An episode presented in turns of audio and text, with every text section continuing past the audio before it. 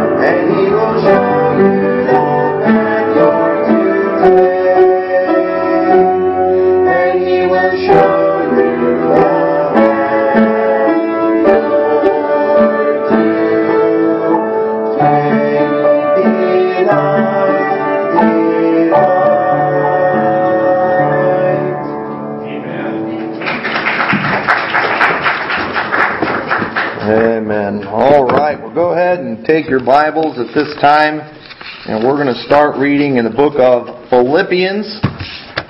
Philippians chapter 4. Say, I, I, I really had a good time yesterday studying for this message, and you know, sometimes I like to just, you know, we've on Sunday school uh, we were talking about. Um, we're going to be uh, trying to get some questions from you all. We've got those cards out there we gave you last week. We want you to write down questions you might have. Anything about the Bible, maybe it's, I, so maybe you know the answer, but it's a subject you're interested in. But I encourage you to try to think of stuff. We don't, none of us know everything about the Bible.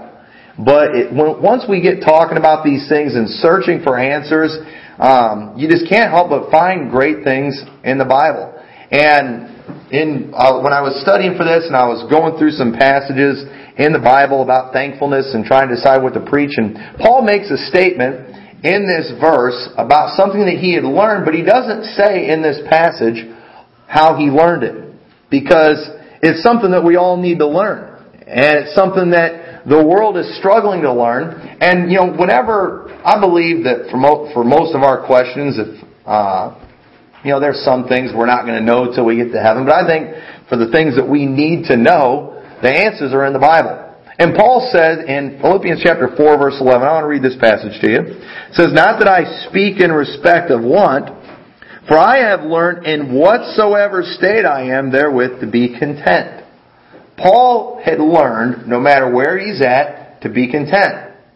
Okay, and I'm reading that, and I'm reading this passage, I'm like, well, how did he learn that? Alright, I need, I want to be able to preach a message on that. I want to I know myself how in whatever state I am, I can be content. I want to be able to pass this on to the people in my church. But he doesn't say in here how he learned to be content. And so, you know, I just ask Lord, you know, help me find, you know, through the Bible, how Paul learned this example. And I think we can find the answer to that just from reading some of the passages in Acts through Paul's life, some of Paul's other writings. We see the things that he went through. And I really believe the Lord gave me the answer for how Paul learned to be content. Because verse 12 he says, I know both how to be abased and I know how to abound. Everywhere and in all things, I am instructed both to be full and to be hungry, both to abound and suffer need. I can do all things through Christ, which strengtheneth me. Paul, he knew how to have it all and how to have nothing. And Paul knew in whichever state it was, whether it was in good times or bad times, Paul knew how to be content. And contentment, that is something that the world is just, everybody's looking for, but getting farther and farther, it seems, from finding it. They're doing everything wrong when it comes to getting contentment, and uh, it's something that's so hard to teach ourselves. And it is something you kind of have to teach yourself. You have to learn it. We are not natural, just naturally content as human beings. We're kind of naturally greedy and selfish and always wanting more. But Paul had figured it out. Paul had learned contentment, and in order to be thankful people, we, you have to be content. Many people, if you were to ask them, you know, what do you have to be thankful for? If on Thanksgiving they were, I remember we used to do that. We were kids, kind of go around the table. Hey, everybody has to say something you're thankful for. And there's some people I don't think they could do it. Oh, they'd have to think for a really long time. You know why? Because all they can think about are the things that they don't have and the things that aren't going good in their life and they are not content where they're at. They're not happy with their life. They're not satisfied with how things are, and it's because they have not learned contentment. And it is a difficult thing to learn. It goes against our nature. But Paul learned it. So, I think if we look back at Paul's writings and also in the book of Acts, we can see exactly what it was that taught him contentment. And so first I want us to go over to Romans chapter 1. We're going to try to find out how Paul learned to be content. There's really three things that we see that Paul taught about in his writings, and we can even see in his life when I believe that he learned these things, when he kind of came to understand them himself. But in Romans chapter 1 in verse 20, it says, For the invisible things of him from the creation of the world are clearly seen, being understood by the things that are made, even his eternal power and Godhead, so that they are without excuse. Listen, there's there's no excuse for anybody in the world today not to believe in God. I know there's a lot of atheists out there or agnostics. Those are the ones that don't want to take either position. There could be a God, there might not be either. And there is no excuse for those people. When they stand before God someday, they're not going to be able to say, "Oh Lord, I was an atheist. I couldn't help it." No, they have. There is no excuse for them not to believe that there's a God. The wickedness that's going on in this world, the unnatural, just filthy abominations that are taking place every day in this world, there is no excuse for them to do that. Oh, that's just the way I am. It's the way I was born. No, there's no excuse. God has made things very clear through creation that one that there is a creator. How things are supposed to be, He's made that clear in nature. He's given it to us in His Word. There is no excuse. See, then why do so many people not understand it? Well, in verse 21 it says, because that when they knew God, they glorified Him not as God, neither were thankful, but became vain in their imaginations, and their foolish heart was darkened. People, the reason that they are atheists, or the reason they are uh, they don't understand the Bible or they believe in evolution and all this other junk that's going on in the world today, it's because they don't like the way God set things up. They don't like the way God created this world. Uh, if there was a God, you know, why would He allow all this the sickness and the suffering that goes on in the world today? You know what they're saying? I don't like how God made things. And it's because they haven't studied the Bible. God made all things good, but man corrupted the world. Man brought sin into the world and all the problems, and they haven't taken the time to study it. But the truth is, they just don't like how things are. They don't like what the Bible says. The Bible tells us how to live in this present world. They don't like the rules that God gave. They don't like the Ten Commandments That's why there's such a movement to keep them out of public places and out of courtrooms and out of the schoolhouse because they don't like what those Ten Commandments say. They don't like that thou shalt not commit adultery. That's offensive to a lot of people. They don't, they don't, they don't like that. And they don't like that thou shalt have no other gods before me. Well, we should be able to have whatever God we want to have. You know, freedom of religion. And you know what? As far as government's concerned, freedom of religion is okay. They ought to, they ought to promote that. However, that's because we need to be free to pursue the one true God. And if they, when, it comes to getting to heaven, there's only one way. There is absolutely only one way. But people maybe they don't like the one God thing. And they don't like it. They're not thankful. And their hearts become dark, and it says in verse 22, professing themselves to be wise. They became fools. You notice how us religious people, according to the news media and the scientists and Hollywood, we're the foolish ones, we're the ignorant ones. We just haven't evolved enough to understand that we don't need God, that, you know, science is all that we need to understand. And they act like they're the smart ones. The Bible says, professing themselves to be wise, they became fools. And they are fools. Anyone who says there's no God is a fool. Anyone who says that this world was not created or this universe was not created is a fool. But it says, and some people, find there's a God, but you know what? He's not what you Christian people are saying. He's not like that. And it says in verse 23, and change the glory of the uncorruptible God into an image made like to corruptible man and to birds and four-footed beasts and creeping things. They change God into something that he is not. A great example of that, I mean, any Hollywood movie where they do portray God, it's always just absolutely blasphemous the way they portray him. I mean, I, I watched a movie about Noah's Ark. Okay? About Noah's Ark. And the way they portrayed God on there was terrible. God on there is talking to Noah, and, God, and God's made the statement to Noah. God decided, yeah, I know I saved you from the flood, but I'm going to go ahead and let you and your family die. And Noah, you know, he, Noah started like praying and dancing before God, and it pleased God, and God changed his mind. He said, I know I'm God, but even I make mistakes.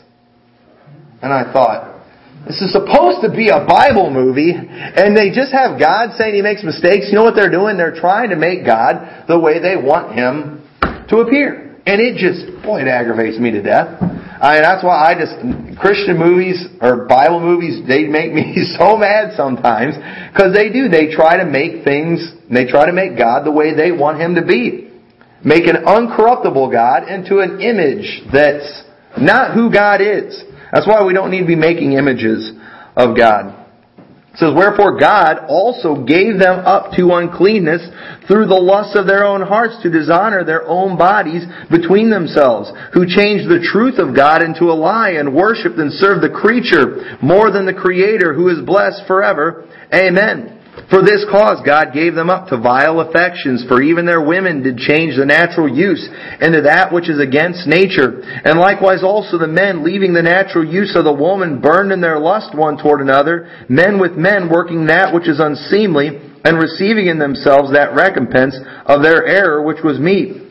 And even as they did not like to retain God in their knowledge, God gave them over to a reprobate mind to do those things which are not convenient, being filled with all unrighteousness, fornication, wickedness, covetousness, maliciousness, full of envy, murder, debate, deceit, malignity, whisperers, backbiters, haters of God, despiteful, proud, boasters, inventors of evil things, disobedient to parents, without understanding, covenant breakers, without natural affection, implacable, unmerciful, who knowing the judgment of God, that they which commit such things are worthy of death, not only do the same, but have pleasure in them that do them. Well, I can't think of a passage that describes our world better than this passage today. What has happened in our world, the world does not like who God is.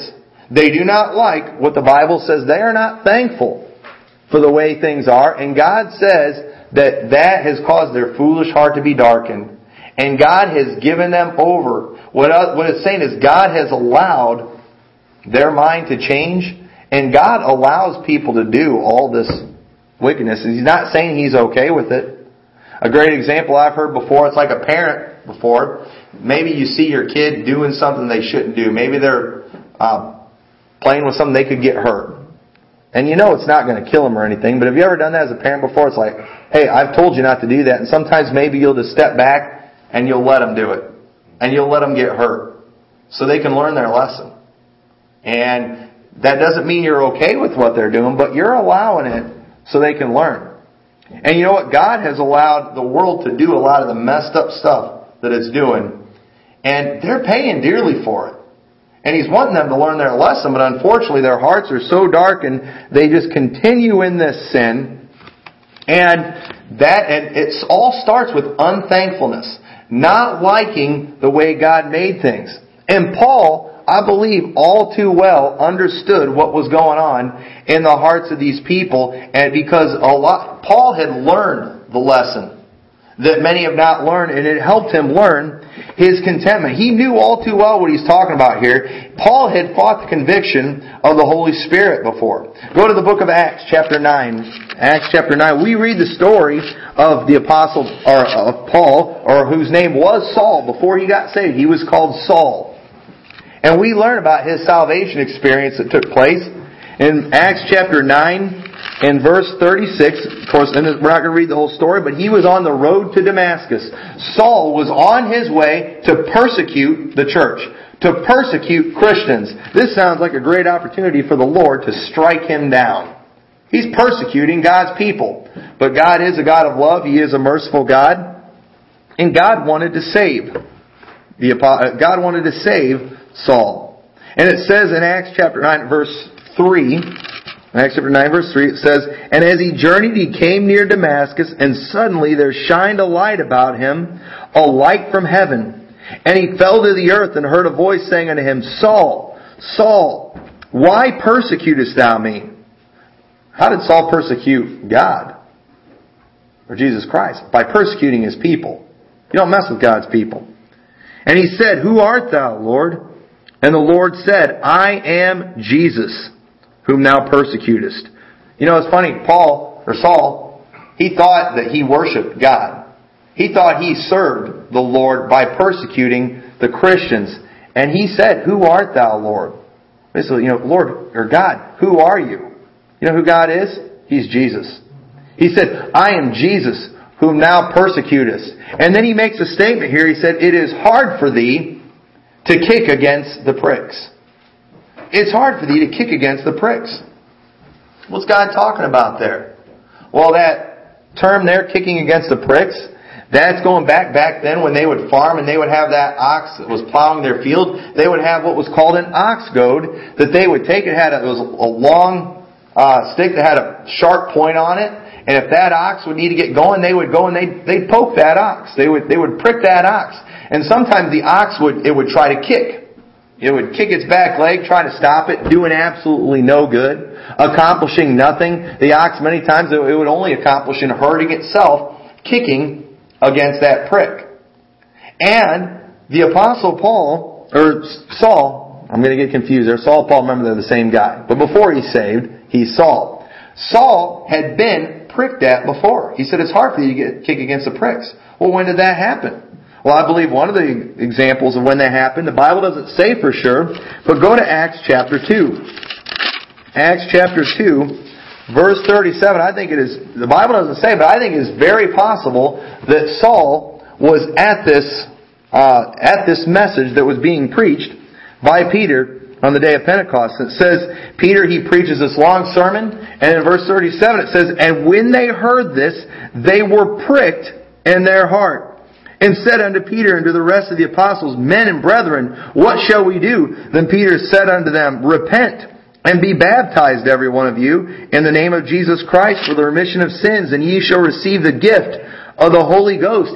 Hey, there were, Peter's preaching to them, and they got pricked in the heart. You know what that was? That was the Holy Spirit speaking to them. He's poking at them. Let me tell you something. When you go to church, and when you hear a message preached, and you, and it, boy, it pricks at you, and it hurts, that's a blessing of God right there. People run from churches like that all the time. They'll kick against those pricks, but that's God trying to speak to you. That's the Holy Spirit trying to talk to you. That is a privilege when you go to church and you get pricked in the heart. I know it doesn't feel good, but boy do we need it. And Saul was on his way to hell. He's on his way to work, I mean, to persecute Jesus Christ. And Saul has been, he's been pricked at. And he's been kicking at it. I believe he may have been there when Peter was preaching that message. And there were 3,000 people that got saved, but Saul didn't get saved that day. Saul had gotten pricked in the heart, but Saul didn't listen. Saul didn't do what God wanted him to do. We see another service or sermon that's being preached that we know Saul was at. Go to Acts chapter 7, verse 54. Acts chapter 7, verse 54. Stephen has just got done preaching another long message. About 53 verses is going on. And it said, when they heard these things, they were cut to the heart. And, but unfortunately, these people didn't listen. Boy, they heard Stephen full of the Holy Ghost preaching. And let me tell you, when somebody's full of the Holy Ghost preaching, you're going to get cut to the heart. And it's going to hurt. I mean, and you, you ought to pray for that. You ought to pray that God will fill me with His Holy Spirit and that His power will be on me. That way, I can preach the gospel in a way that it, it'll cut you up. it'll, it'll hurt a little bit. That way you can get things right. And it says they were cut to the heart. But sometimes people don't get right. Sometimes people will get up and they'll walk out of the service. Sometimes they'll get up I mean, they'll leave and they'll never come back. Sometimes they'll get up and speak up and wanna, wanna argue with you and they'll blaspheme. But it says they were cut to the heart and they gnashed on him with their teeth. But he being full of the Holy Ghost looked up steadfastly into heaven and saw the glory of God and Jesus standing on the right hand of God and said, Behold, I see the heavens open and the Son of Man standing on the right hand of God. Then they cried out with a loud voice and stopped their ears and ran upon him with one accord and cast him out of the city and stoned him. And the witnesses laid down their clothes at a young man's feet whose name was Saul. That's the first time Saul's name was mentioned. I don't know he was at that message that Peter was preaching. I think it's very possible he was. Because the Bible says he was, he was kicking against the pricks. It says there they were pricked in the heart. And here it says they were cut to the heart, and Saul was there, but Saul didn't listen. Saul didn't repent. Saul didn't get saved that day. You know what Saul did? He consented unto the death of Stephen. When it says they laid their coats on his feet, he held the coats of the people. He was consenting to the death. They're like, hey, he was, he was an authority figure. They had to go through some channels before they were able to go and stone somebody. They had to get approval by somebody that was kind of high up. And Saul was one of those people. And Saul allowed them to stone Stephen. He allowed them to kill God's servant. Stephen was the first martyr that, that there ever was.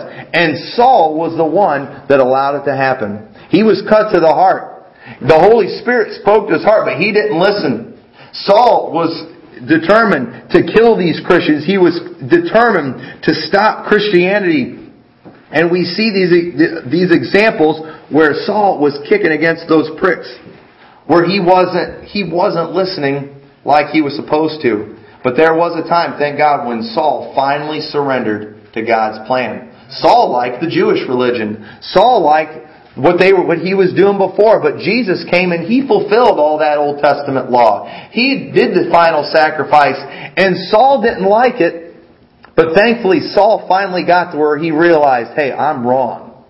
I've been doing the wrong thing. I have been persecuting God's people. I've been persecuting Jesus Christ, and Saul repented of his sins.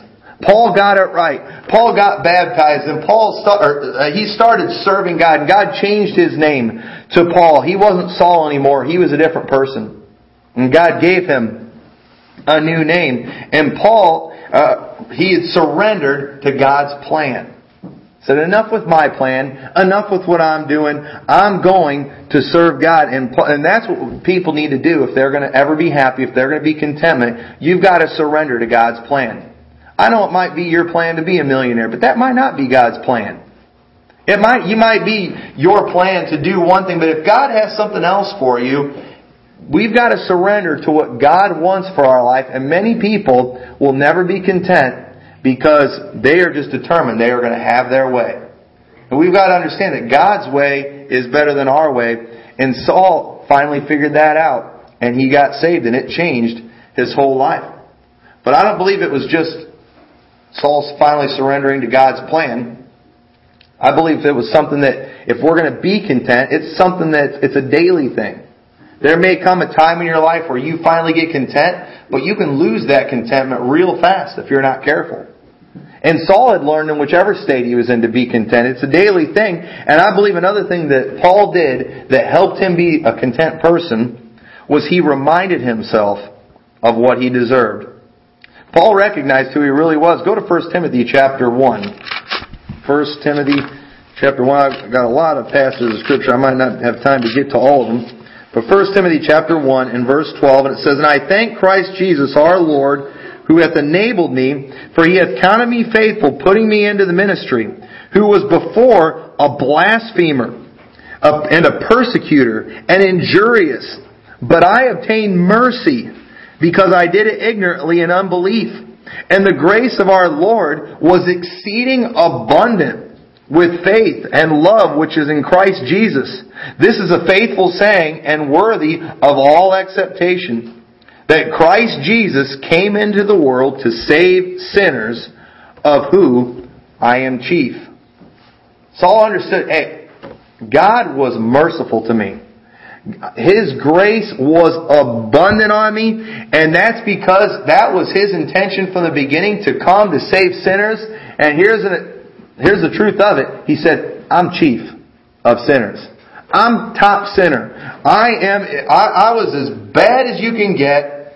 I deserved hell as much, if not more, than anyone else, and Jesus Christ saved my soul. And let me tell you something, if we would remind ourselves of what we really deserve, I think we'd be more thankful. We don't deserve to be saved. We don't deserve to be called the children of God, but He saves us anyway. We don't deserve the sacrifice that Jesus made on the cross, but He made that sacrifice. He gives us that gift of eternal life. We don't deserve it. People these days, they get all upset when you talk about hell. How dare you think I deserve hell? How dare you think you don't deserve hell? Who do you really think that you are? I mean, you really think Jesus came and died for absolutely nothing? You, I mean, who do you think you are to think that you know more than God does? That you know more than the Word of God? How dare you think you don't deserve hell? How prideful can you possibly be to think that you don't, that you don't deserve that one bit? How dare you think that you are good enough to go to heaven and enter into the presence of a holy God? How arrogant can you possibly be to think that? Paul was not like that. Paul understood who he was. He was chief of sinners. And for Paul, he understood that the fact that I am not in hell I proves I am getting better than I deserve.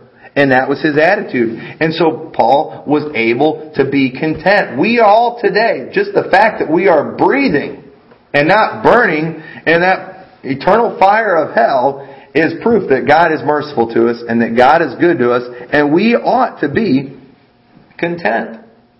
But Paul, he had learned, also, he had learned what was really important. See, the reason people are not content and the reason people are not thankful is they, they don't understand what's important. We've got young people out there, they don't think, they think their life stinks because they haven't got the latest and greatest cell phone. There's teenagers out there, you know, they're 16 years old and maybe they don't have their own car yet and they think they're a victim and their life is difficult and uh, I mean, we've got adults out there because they're not living in a mansion that, you know, they've been shortchanged somehow. We've got people all over this country that are, I mean, just envious of the rich and begging the government to take from someone else and give to them because they're not thankful with what they have. I mean, it's not enough that they have food and clothing. They want everything else that everybody else has, and they don't care how they have to get it. There's people that will steal and that will take and do whatever because they don't understand what's really important. Paul understood what was really important. And go in Philippians chapter 3, we start in Philippians 4 where he said he learned he had learned to be content. And then in Philippians chapter 3, we're not, we don't have time to read through this whole passage, but I encourage you to read all Philippians chapter 3 and also to remember that Philippians, where he said, I have learned to be content, was written from prison. It was written from prison. All right, you try being content in prison. Uh, that's uh, that's couldn't be easy. But it says in verse 3, or chapter 3, verse 3, For we are the circumcision which worship God in spirit and rejoice in Christ Jesus and have no confidence in the flesh. Though I might also have confidence in the flesh, if any other man thinketh that he hath whereof he might trust in the flesh, I more. Circumcised the eighth day of the stock of Israel of the tribe of Benjamin and Hebrew of the Hebrews, as touching the law, a Pharisee, concerning zeal and persecuting the church, touching the righteousness which is in the law, blameless. Paul was saying, hey, if you want to trust in the flesh and being good enough to get to heaven, when it comes to that Old Testament, I was there. As far as what man could do, Paul, he was good in that area, in that area. I mean, he was a Pharisee. He was a very res- well respected Jew. I mean, stock of Benjamin. He was a member of the elite. He was somebody that people looked at and respected. He had it all as far as that went. He had the bloodline, I guess. He had the position. He knew who he was. But then in verse 7 it says, But what things were gained to me, those I counted loss for Christ. Paul really, when he went to serve Christ, he lost everything. I believe he was probably a very wealthy person before he got saved. He had position, he had wealth, he had prestige, he had all those things, and he lost every bit of it. But he says in verse 8, Yea, doubtless, and I count all things but loss for the excellency of the knowledge of Christ Jesus my Lord, for whom I have suffered the loss of all things, and do count them but dung, that I may win Christ. And I think we all know what dung is. It's Pretty nasty stuff. And he says, that's what I look at those things at. The money, the power, the position, all those things that people go after. He said, I lost those things and I count them as dung. What do we do with dung? We get rid of it. We don't ever want to see it again. We flush it down the toilet and we don't miss it. We don't ever want it. We don't ever want to see it again because it's nothing. It's disgusting. And Paul said the things of this life, they are nothing compared to what I am looking for. He said that's what that stuff is. It is that bad. Paul knew what was important. Paul knew what it was like to have wealth, position, respect, and he also knew what it was like to have the opposite. In 2 Corinthians chapter 11, 2 Corinthians chapter 11, verse 23. Now Paul here, notice he uses the term, I speak as a fool. Because if you're not, if, it almost sounds like Paul maybe could be bragging, or he could even be trying to get sympathy for himself, and Paul knew better than to do that. And he said, I'm speaking as a fool here. Are they ministers of Christ? I speak as a fool. I am more. In labors more abundant, in stripes above measure, in prisons more frequent, in death oft. Of the Jews, five times received I forty stripes, save one.